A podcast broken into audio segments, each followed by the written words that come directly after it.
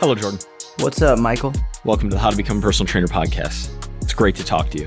Thank you for having me on the How to Become a Personal Trainer podcast. It's wonderful to be here. Thank you for having me on the How to Become a Personal Trainer podcast. No, thank you We're going to for start. having me.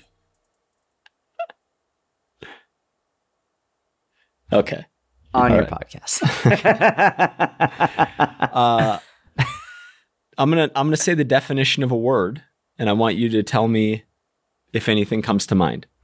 Uh oh. Pusillanimous, showing a lack of courage or determination, timid. you know, I know what this means. You know, yeah. A few You, days uh, ago, a few days ago, tell Jordan sent. I think you can tell it better, but I'll No, just tell no, my side Tell of the story. I received a, a text message from Jordan with a screenshot from Google of the definition of the word pusillanimous. I think I'm saying that right, which is where the word pussy comes from. And Jordan, understanding human nature to a far, far superior degree than I, understood that last week when I said I wanted to stop being a pussy, that people would take offense to that because they thought that I wouldn't. you like the way I said it too. That You like put a hard P in there. that's that's what I want to stop being in life. And and Jordan correctly assumed that people would take offense to that, thinking I was referring to the the uh, sexual reproductive slang term of females, when really the word pussy, meaning timid, comes from the word pusillanimous. And Jordan gave me that. Jordan, Jordan gave me that little piece of ammo because after decades of consistency on social media, he understands what blowback can come from certain actions and behaviors. And so I want to thank you for that, my friend. Oh yeah, yeah. There's nothing better than when someone gets really mad at you about something, something that sh- even if they were right, it it shouldn't they shouldn't be mad about it. It shouldn't be an issue. But there's nothing better than them getting really mad about it and them also being wrong and proving it to them and just watching it just deflate. Like for example, uh, I said amen once. Like uh, people are like, oh yeah, da, da. I was like, yeah, amen. Like I agree, type of a thing Mhm. and I had this woman get really mad. She was like, she was like, it shouldn't be a men. Like, why isn't it a women? Mm. and and I'm so fortunate. Num- number one is that shouldn't make anyone angry. Period. Number one. You saying amen shouldn't make anyone upset. Yeah, that shouldn't because the word is amen and the word men is in it. It shouldn't make someone mad that it doesn't include women in it. And even if they were correct in that it, it that it came from uh, something related to men, which it doesn't, but the only reason that I knew that it doesn't is because I know Hebrew. And in Hebrew, a- amen comes from a Hebrew word leha'amin, which is to agree. And that's where Mm. amen comes from. And like it's a quick Mm. Google search. You Google it, it's like, what does amen mean? And I told I told her and she just watching the deflation, like there was it's there's nothing better than watching that. So I wanted to to send that your way when I realized, oh wow, it doesn't actually come from the female genitalia trying to make people upset. It, actually just comes from a legitimate word completely unrelated to the female genitalia. The fact that that person got upset that you said amen uh, Mhm. like a very common word, a very common expression. It, I can only believe, and I don't know if this is my wishful thinking and optimism. It might be, but I can only believe that the percent of the population who would get upset about that, whether they express it or not, is less than 0.1%. And you're a saint in my estimation for interacting with what I would call a deranged percentage of the population. Someone who gets upset at you for saying amen. I would consider I would consider deranged, like unstable. Um, for you to have this like back and forth with these people, you're you're really a saint because I think I would just find the block button so quickly. And I I think that yeah, that's what I think. I love that deranged. That's just what I'm, yeah, you are deranged. Block. I wouldn't say that. It would just be like, I'm not going to interact or not even block. Maybe just ignore. Maybe just leave it in like the other tab where they don't know you saw it, if that's still how Instagram works. Oh, yeah. Still Um, how it works. Nice. Good to know for the comeback. Uh, all right, let's get into things. Bro, TikTok. There's a lot of news around TikTok right now. Do you see what the, the Biden admin said? I believe this episode is coming out April 4th. We're recording it here on March 16th. Um, no, I did not. So obviously, you know, this has been going on since Trump was in office, and Trump was a huge proponent of trying to get TikTok banned in the United States, which there was a, a lot of kickback over. You know, like ever anything that any politician does, there's always kickback from the other side. But now, now it looks like the the Biden administration is trying really hard to ban TikTok as well. And uh, apparently, I, I saw uh, uh, something come out from the Biden administration, basically saying we we're trying very hard to get rid of it. The only way we're going to allow TikTok to remain is if the company, which ByteDance? I don't I don't know the name of the company, but the company which is apparently owned and operated in China by it's a Chinese company. They said the only way that will allow this to stay is if you sell the company. And so if like if you sell it to a and I don't know what the stipulations are, but I don't think they want it to be a Chinese owned company anymore. So that appears to be what, what's currently going on, which I thought would be very relevant to everyone listening, especially if you are making content. And if you're not making content, the fuck are you doing? But um no, you make content. We're making content right now, bro. I know. I Mike- know. Mike I'm- just gave I'm a not, sad I'm not offended. If But, you're not uh, listening to the video pod, yeah, if you're on the video pod on YouTube, like the video, subscribe to the YouTube channel, leave Mm. a little comment letting us know you're watching the, the YouTube pods. But um, it's worth being very aware of because it looks like they've started to make more headway than the Trump administration did, and they are moving much closer to this actually happening. I don't know if it will. I don't know if it won't. I don't really care either way, but it is something to be very aware of. And so if you are on TikTok, try and get your people onto an email list so you can move them over to a, another platform. well, this is why diversifying content production to website, Instagram, Facebook, podcast, YouTube, uh, various platforms, and various platforms uh, that have different degrees of your ability to reach the person. Right? We've talked about this ad nauseum. The your ability to reach someone on Facebook or Instagram.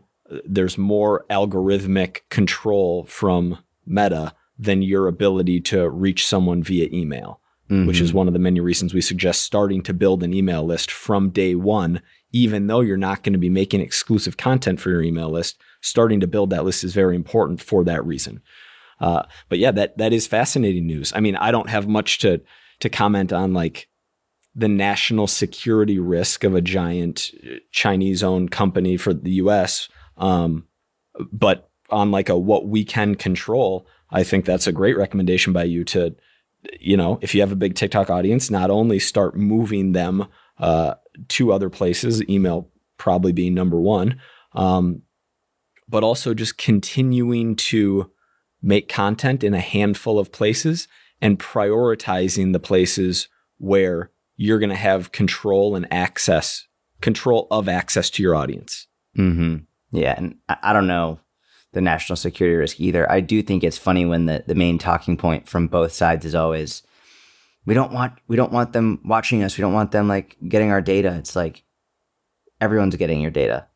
Every company, every government, like everything, like they're they're all watching us. Every like everything you do, they know, like everything. So it, it's that seems to be the main talking point. But from a national security risk, so? I'm sure a hundred percent.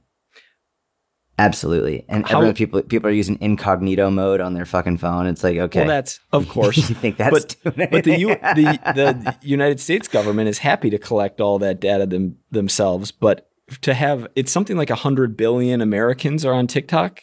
I don't know. I I think that's hundred billion. What am I talking about? hundred million? Sorry, Americans on TikTok. 100 billion. Billion dollars. you know, it's cool. like Um, Dr. Evil. yeah, yeah, yeah. exactly. I want 1 billion. yeah, yeah. Or Sean Parker. My mind went to that too in the Facebook movie. But uh, that's, I mean, the US government would rather be getting all of that information themselves rather than it going to any other government, let alone a government from a country that could be considered our adversary. Yeah, I agree. I just I just highly doubt that for example like Russia or any other country like is unable to gather data from us in a number of ways.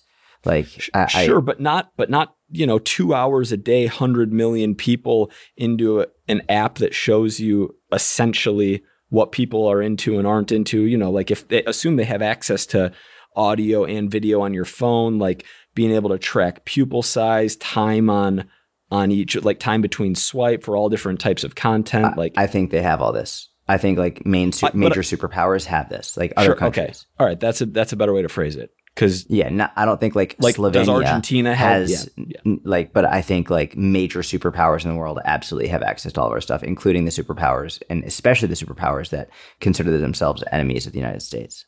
Yeah, I think there's probably still an argument to be made that like just because they have some doesn't mean we should give them infinite. No, I agree. I, I agree. I, I don't I don't know what's going on, but I uh I think that we know like when I say me, I mean like the public know very little about what is actually being collected by any government. And it's just, it's funny when I see all the comments on social media being like, we don't want China to have our information. I'm like, all right, they've already got your fucking information. so, like, it's already gone, just so you know. yeah. Yeah. I, I agree with that. What would be your recommendation for coaches or content creators? Uh, it, what should they do with this piece of information? Just what we said get make sure you get people off of your tiktok onto your email list first and foremost. I, I, think let's say tiktok goes down. Let's just say it's taken down in the us you can't use it. Um, then i would say the most important thing you could possibly have them on is your email list. That's like without question. I think it's not a bad idea to try and move them over directly to instagram because i think what would happen is as tiktok goes down which I, I would imagine behind the scenes there are Instagram higher ups lobbying hard and and giving a lot of money away to higher ups in government to try and push to get TikTok removed because I think Instagram lost a lot of people to TikTok. So I would imagine behind the scenes there's a lot of money going to different politicians and different officials to try and really push whoever is making these final decisions to to get TikTok removed because it could only benefit Instagram, which also benefits advertisers, which benefits the investors, which benefits everybody from, from Instagram and, and other US based social media platforms. So I, I think that's going on a lot behind the scenes. But the best thing is get them on your email list, but also move them over, trying directly to Instagram. But um, I think what I would imagine is a lot of people on TikTok, especially the younger crowd, who is equally important as the older crowd, might not have Instagram yet. So it's better to give them a reason to join your email list so you can then try and get them to Instagram rather than directly pushing from TikTok to Instagram. By all means, do both, but I think email is is the priority. Yeah. And right now, if you're making exclusive real style content, post it to like continue to post it to Instagram, YouTube Shorts, TikTok, Facebook. Right. Mm-hmm. We're not saying stop posting on TikTok, but understand what's happening and move them over. What uh, I, have been meaning to talk to you about this. I sort of wanted to save this for the podcast. Wow, um, dude, I am so pumped that you're like saving things for the podcast, and this is thank great. you, bro. This is very Jay. Well, I don't, I don't know if you're gonna like the topic. You might be like, damn it, Jordan, it. why the fuck did? You? Um, SVB Bank collapse. Mm-hmm. There's a lot we could talk about. What's the first thing that comes to your mind when you hear about the collapse of this bank, the 16th largest bank in the US, the second largest bank collapse in US history, what do you think about that? Where does your mind go? I'm too dumb. Wish we had my friend Brett Lundberg here with us. Let's bring um, him on. I'm just too Give dumb. Call. Call a friend. Should I call him right now? Shout out Lundy, uh, one of my best friends.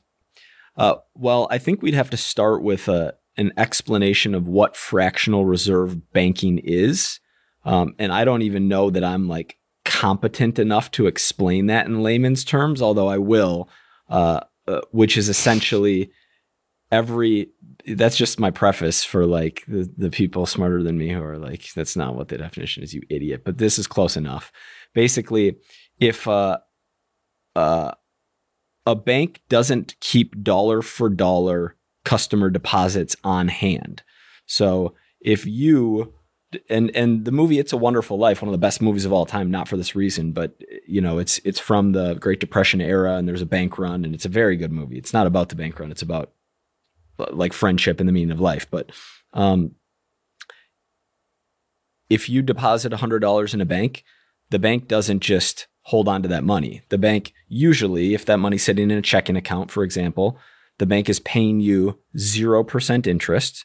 So you're giving the bank that money so it's safe. And, uh, and then the bank takes that money and they go loan that money out um, and make a return on their loan. So they loan it out as a mortgage, let's say, uh, and at a whatever it is, 6% rate, 7% rate right now. Um, and then they're earning $7 per hundred on that $100 annually. Uh, they're not loaning out the entire $100. They're probably loaning out, see, and this is where I don't actually know. There's reserve ratios, there's like um, uh, laws and regulation around how much money banks need to keep on hand. Uh, 10% for some reason is coming to my mind. So, like, if there's a hundred dollar customer deposit, they can loan out 90 of that. They need to keep 10 on hand. I don't, it might be lower than that. It might be higher than that. I don't exactly know, but they're loaning out most of the money. And, and so for that reason, you can't, um, like if everyone wanted to take their money out of a bank at one time, the bank would collapse. Like you can't do that. And, and one of the reasons FDIC insurance exists. So the, the federal government guaranteeing customer deposits up to $250,000 in the US uh, is for that reason. So that, that like scare of a bank run doesn't cause everyone to go take their money out at once, causing bank collapse. Um, the reason why SVB got in trouble is because it, trouble meaning like in a bad spot and like a risk of going out of business was because they bought a bunch of uh, 10 year treasury bills like a year ago or maybe 18 months ago and they they bought them at something like 1%. So basically they had this money that they took as customer deposits and then they bought United States treasury bills so they essentially invested that money to earn themselves like a 1% rate. But interest rates have gone up so much since then like the the 10 year US Treasury bill is now like 5% in, in that range, between like 4.8 and 6%, somewhere in there. Um, that they had to uh, recognize a giant loss. I want to say it was 620 million dollar loss, um, which so so those those are like the the core pieces here uh, that that led to. I mean, now it's people are listening to this, it's early April. This was happening closer to early March, first, second week of March. Um, but uh, there was scare of a bank run at SVB. Um, then, then there's the two sides, right? There's like the the populist side, uh, two sides arguing on social media. Let's say the populist side arguing like this is a Silicon Valley bank. These are all like like multi deca millionaires who keep their money in there the other banks are safe. If your money up to $250,000 is still safe, which is true. I think what that side didn't realize is that um, Silicon Valley Bank not only uh, has customers who are wealthy individuals, they have lots and lots and lots of startup businesses that keep mm. millions of dollars there. So mm. while there are definitely, you know, your like rich one off tech bro people who have 15 million in the bank who are freaking out about losing everything over 250,000. There's also a startup company that has $8 million in the bank that has, you know, 40 employees who are driving Toyota Camrys and making 60K a year, like just grinding. And, and that money is a lot of investor money too. It's not their money. The money like investors could have been contributed to them by investors to help correct, grow their business. Correct. The, the, the company's money, right? So like they yeah. they they uh, pay, make payroll payments out of their bank account that they wouldn't mm-hmm. have been able to make to all those people if the government didn't guarantee deposits over 250,000. So when a lot of the tech community was pushing for the federal government to guarantee deposits over 250,000, not the not like guarantee stockholders, not guarantee like the the business from going out of business, but specifically the people who bank with Silicon Valley Bank.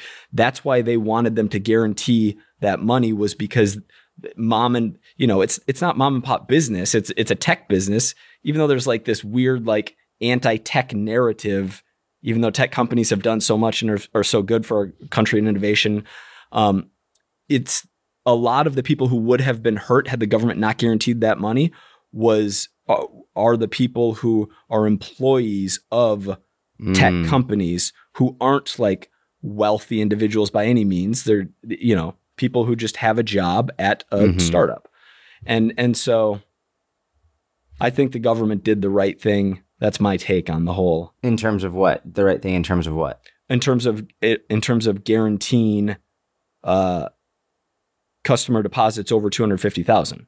Got it. Oh yeah, yeah, yeah, yeah. Not not bailing the bank out, but guaranteeing the customers who deposit it get at least wait everything under everything. 250 or no, no, no, everything. Oh wow! But okay, got it. Okay, cool, cool. I didn't know they did that. I didn't know they guaranteed everything would be taken care of. 95% sure that's what happened. Wow, that's incredible. I yeah, that, I mean that makes me very happy. I I thought it was just everything under 250, which I was not happy about. But to to hear that they're giving everything like that they're going to guarantee everything back, like I hope they do because that that's I think you're right. I think that definitely makes the most sense. I think it doesn't make sense to bail the bank out. No, it doesn't make sense to bail the bank out at all. That's 2008 all over again. They also they people are like, "Oh, but this is a bad use of taxpayer money." in 2008, it was something like 400 or 450 billion dollars of taxpayer money to bail out eh, whoever, Lehman Brothers, what, uh, like I don't remember. I was I was 21 years old or something like that.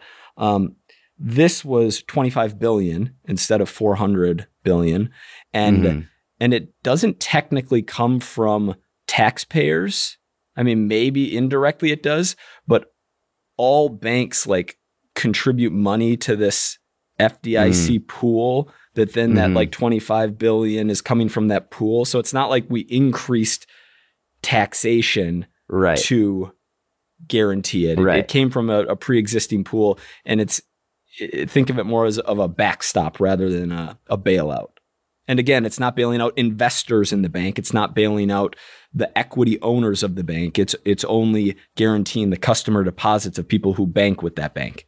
Yeah and maybe I'm wrong on this. Um, you feel free to tell me I'm an idiot, but when people complain about bad use of taxpayer money, which I agree, there are clear, obviously bad uses of taxpayer money, but I see a lot of people talk about it all the time. It's like their number one complaint. This is a bad use, and this is a bad use, and this is a bad use. And it's like, I get it, but the way that you fight against that is by staying informed and voting in the people that you want that have that you have interests that mimic what you would like to see represented for you. Mm-hmm. And I think a lot of people don't understand that I think the majority of our tax dollars, well, I don't agree with where everything goes from, in my opinion, the majority of our tax dollars, especially in a situation like this, even if it does directly come from our tax dollars, like you're helping out your fellow Americans. Like if they were using your tax dollars to bail out the bank, that would be a terrible use of your tax dollars, and I, I would be super against it. But like you said, the, they're bailing out people who are going to lose their jobs or bailing out people who like are are mothers and fathers and husbands and wives like it's not it's not the big elites who are behind the scenes and trying to play chess pieces with us or trying to play chess with us as chess pieces it's it's the everyday american people that like need our help but that that was only one side of the narrative because the other side hears Silicon Valley and they just think, oh, a bank of wealthy individuals. Yeah, yeah. And by yeah. the way, I'm sure there were lots of wealthy individuals who banked there who are also pushing for the yeah, guarantee for that reason. But but my understanding was that it was at least equal, if not more, companies keeping high amounts of Got money it. there. Yeah, that makes sense. That makes total sense. I also don't like the 250,000 limit. Like we're starting to hear yeah, stories of uh, uh what's his name? Uh uh the Greek freak, Giannis, basketball player. Yeah, yeah, so, yeah. So he supposedly his rookie year um you know, made a bunch of money, rookie year in the NBA, made a bunch of money, and had like 30 or like 50 bank accounts that had 250,000 each in them Mm. because the government only Yeah. guarantees it up to 250,000, which is really smart by him as an individual. But it's like, what? And I so get that it's a it's a very small percent of the population that is ever fortunate enough to deal with that problem. But Mhm. it's kind of silly. It's like, well, if you're going to guarantee 250 across infinite number of banks for an individual, why not just increase the amount? Because you're Yeah, sti- the yeah. government's still guaranteeing the same amount in total. If if you have three million in one bank compared to 250,000 in 12 different banks. And I think people have a very skewed idea of of what it means to have over two hundred fifty thousand dollars in your bank. I think as soon as they hear that, a lot of people are like, "Oh, they're rich. It's fine. It's not a big deal for them." It's like what they don't often understand is that if if you let's say you've got a million in your bank, number one, there's actually like we we could look at like someone like a teacher. Um, there's a fair amount of teachers who become millionaires after teaching for like thirty years because they do a really good job of saving money. They invest it properly. They save it. Um, they're not buying outrageous cars or super fancy clothes. They just are very good at saving their money and investing it properly. And imagine spending your whole career saving up money of a million dollars in the bank account and and then all of a sudden boom your money's gone. And then everyone's saying well you have a million in your bank account so you you could get that money back no problem. It's like no you don't understand. I worked 30 years to get that money in my bank account. And then not hmm. to mention a lot of the pe- other people maybe someone who's younger or someone who runs, runs a business and like they make a fair amount of money. Well a lot of that money is there so that they can pay their employees and pay their employees salaries. And what happens if that money they can't get that money back right away? Well they can't pay their employees to work. So their employees stop working. So their employees are out of a job. It's like it's it there's so much it's it's narrative of like oh people with that much money are greedy and they don't need that much money. It's like who are they supporting with that money? Who are they helping with that money? What what does that money do and accomplish? It's it's such a, a short-sighted view of uh, the more money you have especially if you're running a business or owning a business usually the more money you're spending on that business, which means you're employing more people in order to help grow the business and also help more people, including the employees. So all of a sudden you don't have that money anymore. You got to fire people and they don't have jobs anymore. And now the people who you say you're for are out of a job and, and are at risk of losing their homes and all of that. It's, it's a big problem. And I think it's a very short sighted look at people who have a lot of money in their bank account. Plus, it's all relative. Mm-hmm. Yeah. It's like what what is a lot of money in your bank account? Well, someone who has more than me. Yeah. Yeah. Exactly. Yeah. And this is a problem as old as time. Like Nietzsche talked about uh, the group of people he coined as tarantulas, who are trying to tear people down above them. And so it's like, well, what's rich? It's like, well, I make 40K a year. So all those people making 75 and up should be paying way more taxes. Like, well, I make 80K a year. So if you're making 120 plus, like those people are rich and they need to be paying their fair share. It's like, I make 250. Like if you make seven figures a year, like that's who we should raise ta- tax rates on. Like those are the people who need to be paying more. It's like you're you're just reaching down. It's always up. Whoever's re- more reaching than up. you. and- exactly. Exactly. It's so true. Yeah, probably an element of, uh, you know, human nature. Jealousy. I would imagine. Yeah. yeah, yeah. Envy, which is like a. I was actually doing some research into vices. Um, here, so are we done on SVB? Sure. Yeah. Whatever you want to do. I. This isn't. I mean, I we have real content we're doing back to back, but so we'll see if we get to it here. If this is a fun one. Uh, I didn't realize how much envy and anger were vices. Like there are common vices that I understand: sloth and laziness, or I mean, sorry, sloth and gluttony being two very obvious ones. Uh, you know, probably gluttony because of the industry we work in and and what I see and what I've experienced in my life. Sloth definitely because of what I've experienced in my life. Um, and probably, yeah. So, so I, w- I was looking at other vices. Envy, making that list was like, oh, that's interesting. Like I never thought of envy as a vice.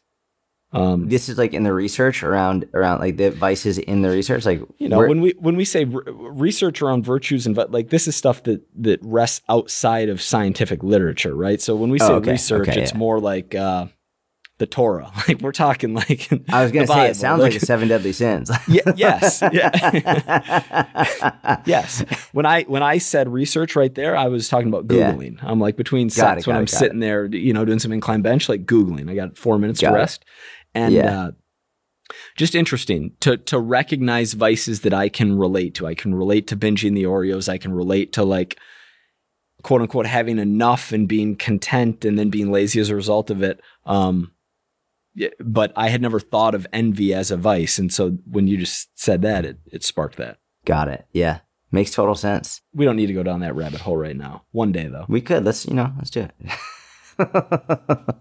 what do you want to talk about? Do you have anything else that you want to discuss? Oh, dude, there's so much that I would love to discuss, but I, I want to give you the the floor on at this moment. What I want is whatever you want to discuss. This is gonna get real meta because what I want is whatever you want to discuss. this is going to go back and forth. I don't have anything off the, on the top of my head where I'm like, we need to discuss this. I've really brought up the major things that that I wanted to discuss. I think I only have like six ideas. I, I've let me preface this. I've been rewatching some of our episodes back, like clips of them on YouTube, trying Yeah, to like good. figure out how we They're can make good. the podcast better. I agree they're good, but but I think I have like the same six ideas. So the thing where I'm like, oh, I want to discuss this. I'm like, well, I've talked about this four times in the last two quarters. So do people really want to hear me ramble about nutrition for the next seven minutes or talk about like Oh, you know what? some theory around carbs or like I, I've I've got a theory. I, Okay. I've got a theory. okay. So, so you know, I was brought up like just drinking soda in my family, right? So like uh, that's why I tend to like whether it's like sparkling water or even just diet coke, whatever it is. And water for me is always like, eh, I just don't like water. I'd rather have sparkling water or something like that. But I'm really trying to just drink more water. Love that you just brought out your your water bottle that you're drinking from right now. So, you know, you know these like big Stanley cups are a big not the Stanley cup. I know you're at the, the hockey, which I mean like Stanley jugs, like the the ones with water. Mhm. My wife has them. She got me one. I fucking hate it. I absolutely hate it. It's the 32 huge. ouncer, right? It's I don't know how many ounces, Is but it it's a- too is it- many fucking ounces. Is it like a to-go coffee cup that has a narrow base that'll Yes. fit in? Yeah. Okay, I'm familiar. Sounded like you're just like talking about a penis? It has a narrow base. What kind of penis has a narrow base and then gets wider? That's I don't know, but maybe there are dudes out there. Anyway, um, anyway, she got me that one, and I hate it. it it's too big. You got to carry it around all day, and it's a fucking mess. And like it'll tip over. It's just it's too much, and it's it also feels like it'll never get low enough. Like I'll just never drink the whole thing, which is just demoralizing. Mm. And then she got me another one, you know, the white one that I have, which I do like. It's actually a good one, but it's still like, I think it's a little too big. So when I was just in Ohio, I got this West Side bottle and it's not really big at all, but it's like, it's a, it's a decent size, but like, you know, fits easily in the hand, super easy to drink from. And, uh, I'm just like, I've been able to chug these waters and I keep refilling it. And I, my theory is that for people who struggle to drink water, if you have a smaller bottle that is less overwhelming, you'll probably end up drinking more water because it's easier to finish and then you can keep refilling it and it continuously is just easier to finish as opposed to one massive one. So this is my experiment. I know you're usually the guy who's like doing these experiments, but I think this is this is my water theory and I, I might make a whole YouTube series about it. I completely agree. My wife struggles to drink water, and uh, anytime we're like, if we go on vacation and I go buy a giant thing of of bottled waters for the hotel or whatever it is, um, she likes the little eight ouncers because the 16s or the 20 feel overwhelming, and but the eights, you know, you can put them down, you can gain a little momentum, feel better about it, not have as many wounded soldiers laying around, and uh, and so I couldn't agree more with your theory. For people who struggle to drink water, the psychology of like drinking and refilling is, I think that's a, a really good strategy for those individuals. Thank you, bro. I also think that I'm thinking of doing like a 30 day YouTube thing where like I only drink water for 30 days. Like that's the only thing I drink. No, no calories. Maybe one coffee, like maybe one coffee in the morning, but like everything, which is basically just watered filtered through a bean anyway. But like one black coffee a day and then just water. Um, if I wanted to have a protein shake just to get more protein in, like fine, that's that's like not a big deal. It's still just protein and water, but it wouldn't be like essentially no soda, even if diet soda, none of that. I think I think tea would be fine. If I wanted to have tea, that would be okay. Not like boba tea or whatever, like the fucking like with the cream and the things in it, even though it's delicious. Just like it, it- you know, a tea bag, like mint tea that I have, but only like real water, like water or tea and like that that's it nothing else No none alcohol? like the no alcohol So no alcohol so so what you would be eliminating essentially is diet soda and sparkling water. yeah yep Cool. Yep. just to see how that feels and like if I end up like getting more used to it and, and all of that and like just because I I love sparkling water. It's just like the the fizziness. I it, I enjoy it more. But I also feel like even though it's it is a vice I think it's a vice it's a crutch. It's a it's a crutch as more than a vice. But I th- I wanted to give that a shot. And I think that would actually be pretty good content. I think a lot of people can relate to that, and uh, I think you should do it. I'd like to see it. And good for you making that hydration a priority. I mean, you've already taken the big steps, right? Like, like what kills people, literally and figuratively, is if you're drinking juice and you're drinking regular Mm, soda and you're drinking these like sugar, uh, high calorie dense non-satiating liquids instead of water like th- that's where the negative health repercussions are. But if you're having 12 ounces of diet soda a day and like a, a couple sparkling waters and some yeah regular fine. water like from the purposes of you know being 99% of the way there from a health perspective you're doing amazing. That's great. But but it is just interesting to see you break the pattern of what was probably established in childhood uh, or trying to break that pattern through this potential challenge mine is is less of a physiological health and more of like a mental thing almost like Right. taking a social media break right? Where it's like i i don't think social media or anything is like necessarily having a direct impact on like physical health like your insulin and stuff like whatever like you're not like becoming more insulin resistant because of social media. Mental health dopamine all, all that stuff like you're becoming like more you just need more and more and more.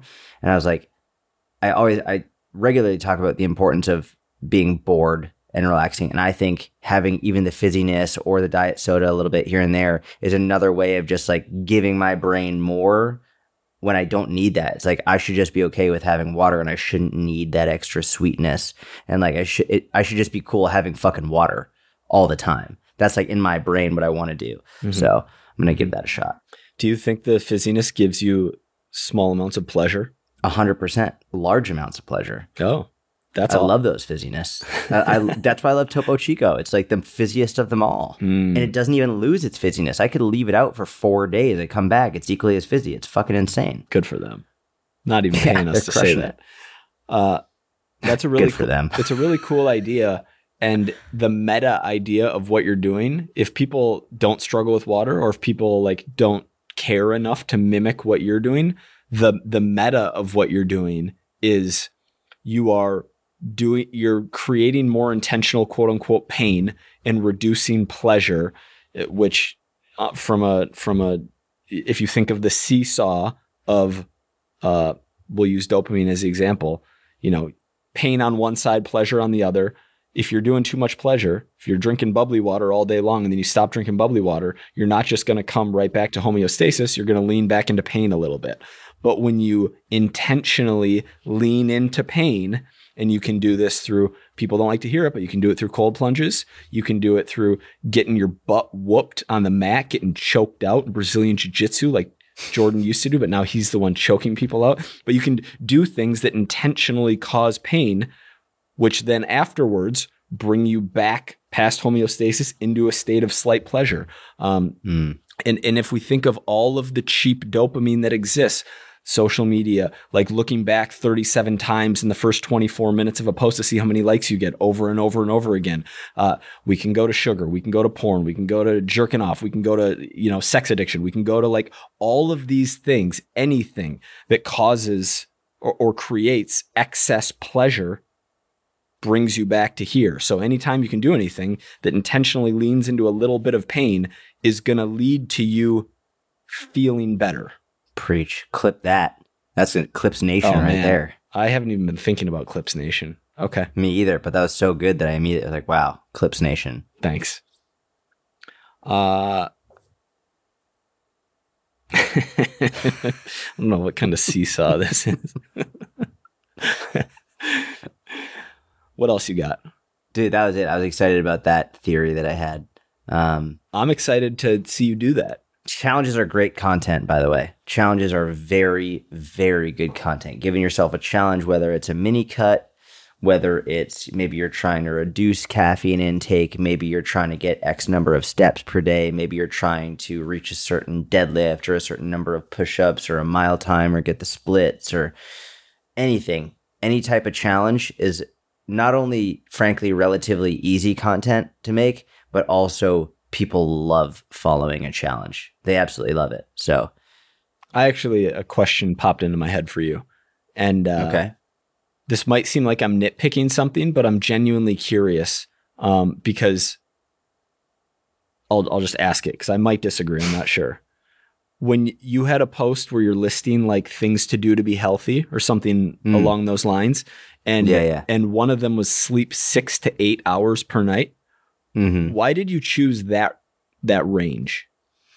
Um, so I, I'm actually very glad you brought that up because that was the one that I spent the most time on on trying to come up with that range. Mm, really? Um, yeah, that was the longest one because I was wondering if I should go six to eight or or seven to nine. okay. I was gonna. Okay. And what what were you gonna say? I don't sleep six to eight hours a night. You sleep more than that. Yeah. Did I say six to eight or at least six to eight? I thought I said at least. Maybe maybe you did. I'm pretty. Let me just double check real quick. I said, yeah, I said sleep at least six to eight hours a night. Cool. So it wasn't like if you're sleeping more than that, then it's bad. Mhm. It was uh, at least six to eight, and I, I, del- I, I spent probably like a few minutes deciding between six to eight or seven to nine because realistically, there's no question that getting six hours is not as good at getting seven hours. Mhm. Seven hours is is better than six, and eight hours is better than seven Mhm. after that, there seems to be a little bit of a point of diminishing returns. Mhm. And then there's actually negative effects from sleeping too much, where you lose out on movement, you lose out on interaction. If Mhm. you're sleeping 12, 13 hours a day, like you've got a real fucking problem.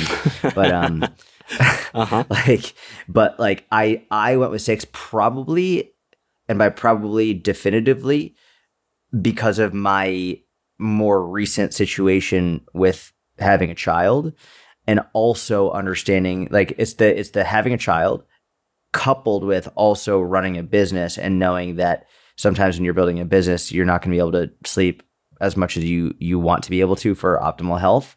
And 6 for me is where you can still be healthy with that amount of sleep but you can also still get way more accomplished than if you're sleeping an extra couple of hours. Mhm. Um, and also, there's the fact there, there, not the fact. There's the there's the understanding that many people will feel like a failure as soon as they hear that they're not getting enough. And Mhm. so whether it's a mother who follows me who has three kids and is like she's getting she's only able to get six at most, if I say you have to get at least seven, she's gonna feel like, well, I'm a failure. And like Mhm. that's the last thing I want to promote. Mhm. Even though physiologically it would be better for her to get seven, I also know it's not possible for you to get at least seven right now. So how about I start with six and know that even though it's not optimal, it is enough for you to be healthy. I think getting less than that for a long period of time is when real negative health effects come into play.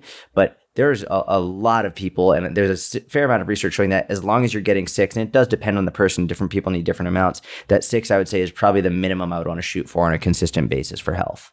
I assumed that close to the end of what you were saying was the main reason that being choosing what is a more realistic target for more people rather than what is optimal in the spirit of, you know, building their self-efficacy through Yes. knowing that you're checking a box that you that maybe you just can't based on what's going on in your life for a one year, two year, three year, five year window.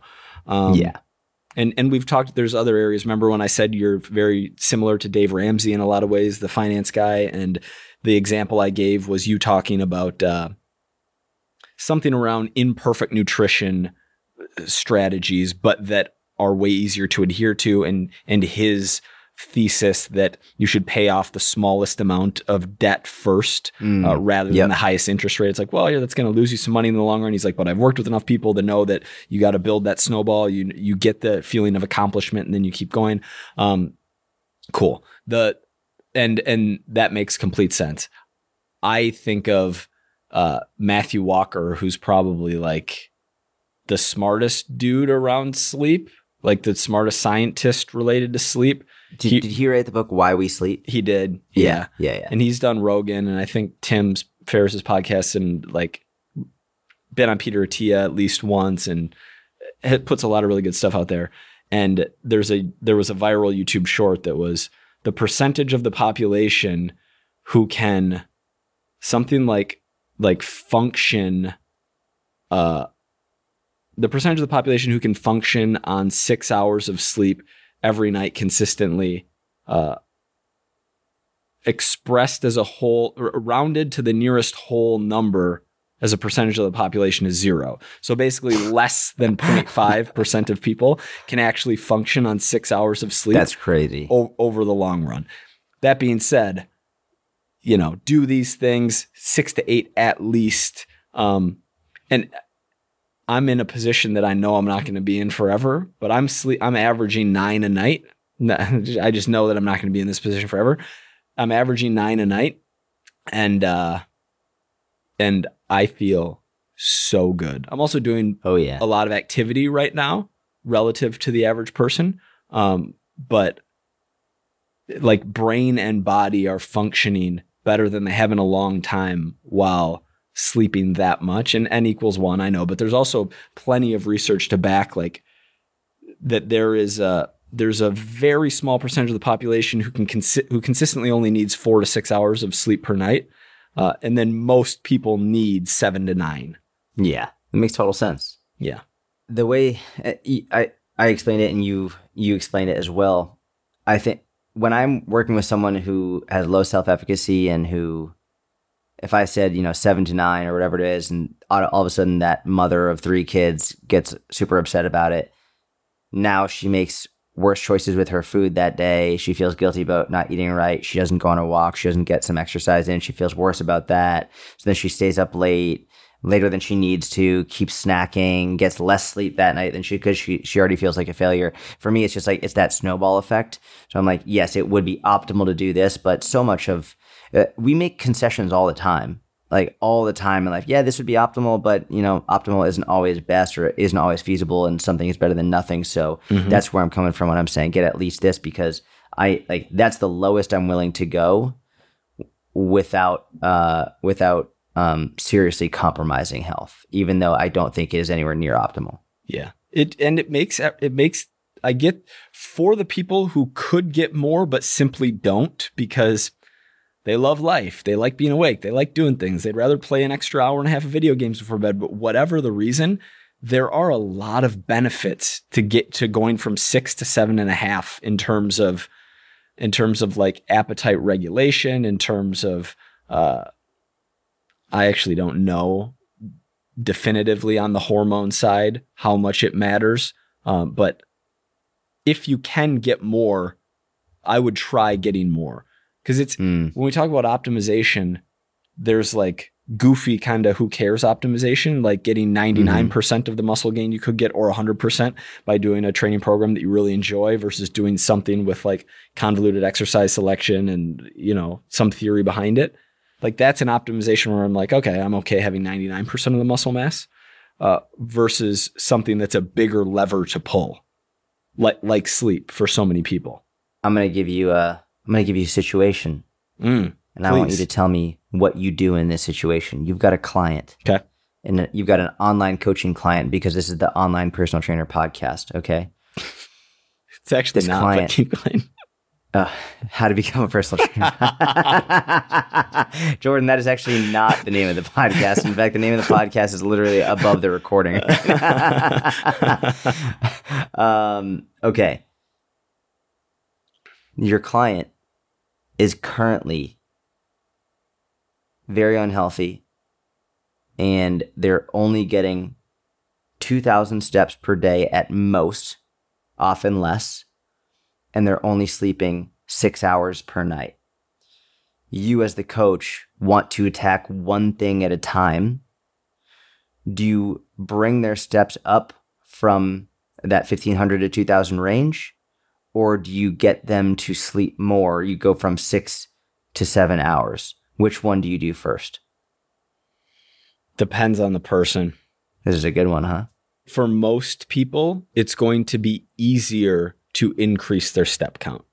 And, Facts. and so I will I love that. I will probably start with, even though I think that a greater benefit might come from sleep, there's a much greater rate of success going from 1500 to 2000 into the four to 5000 a day step count range. It's very hard for people who have had bad sleep habits their whole life for me to go in there and be like, all right, here's what we're doing. Your, your wife likes it 75 degrees in the house? Uh-uh, not anymore. We're going to 65. Okay. That oh, she likes to be on social media with the blue light blasting. Well, you're going to have to like figure that out. And you're on the blue light with her. Like that's your guys' nighttime routine. We're switching that up too. Um, I'm going to need you to get some blackout curtains and get those put up. Like here's a link. Go buy them here. Do this. Get them installed. Uh, you know, this like staying up till 1.30 in the morning for absolutely no reason. That's got to go too. We're moving that up to 11 p.m. Like these are difficult changes for someone to implement.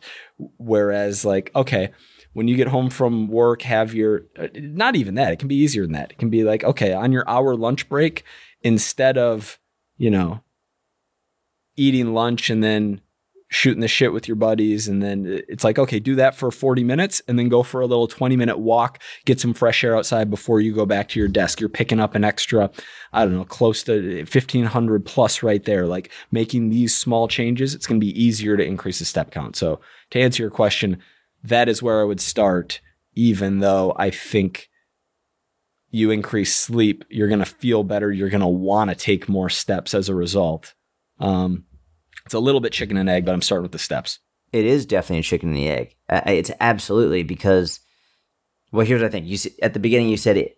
You think more sleep, getting an extra hour of sleep, going from six to seven, might yield more health benefits.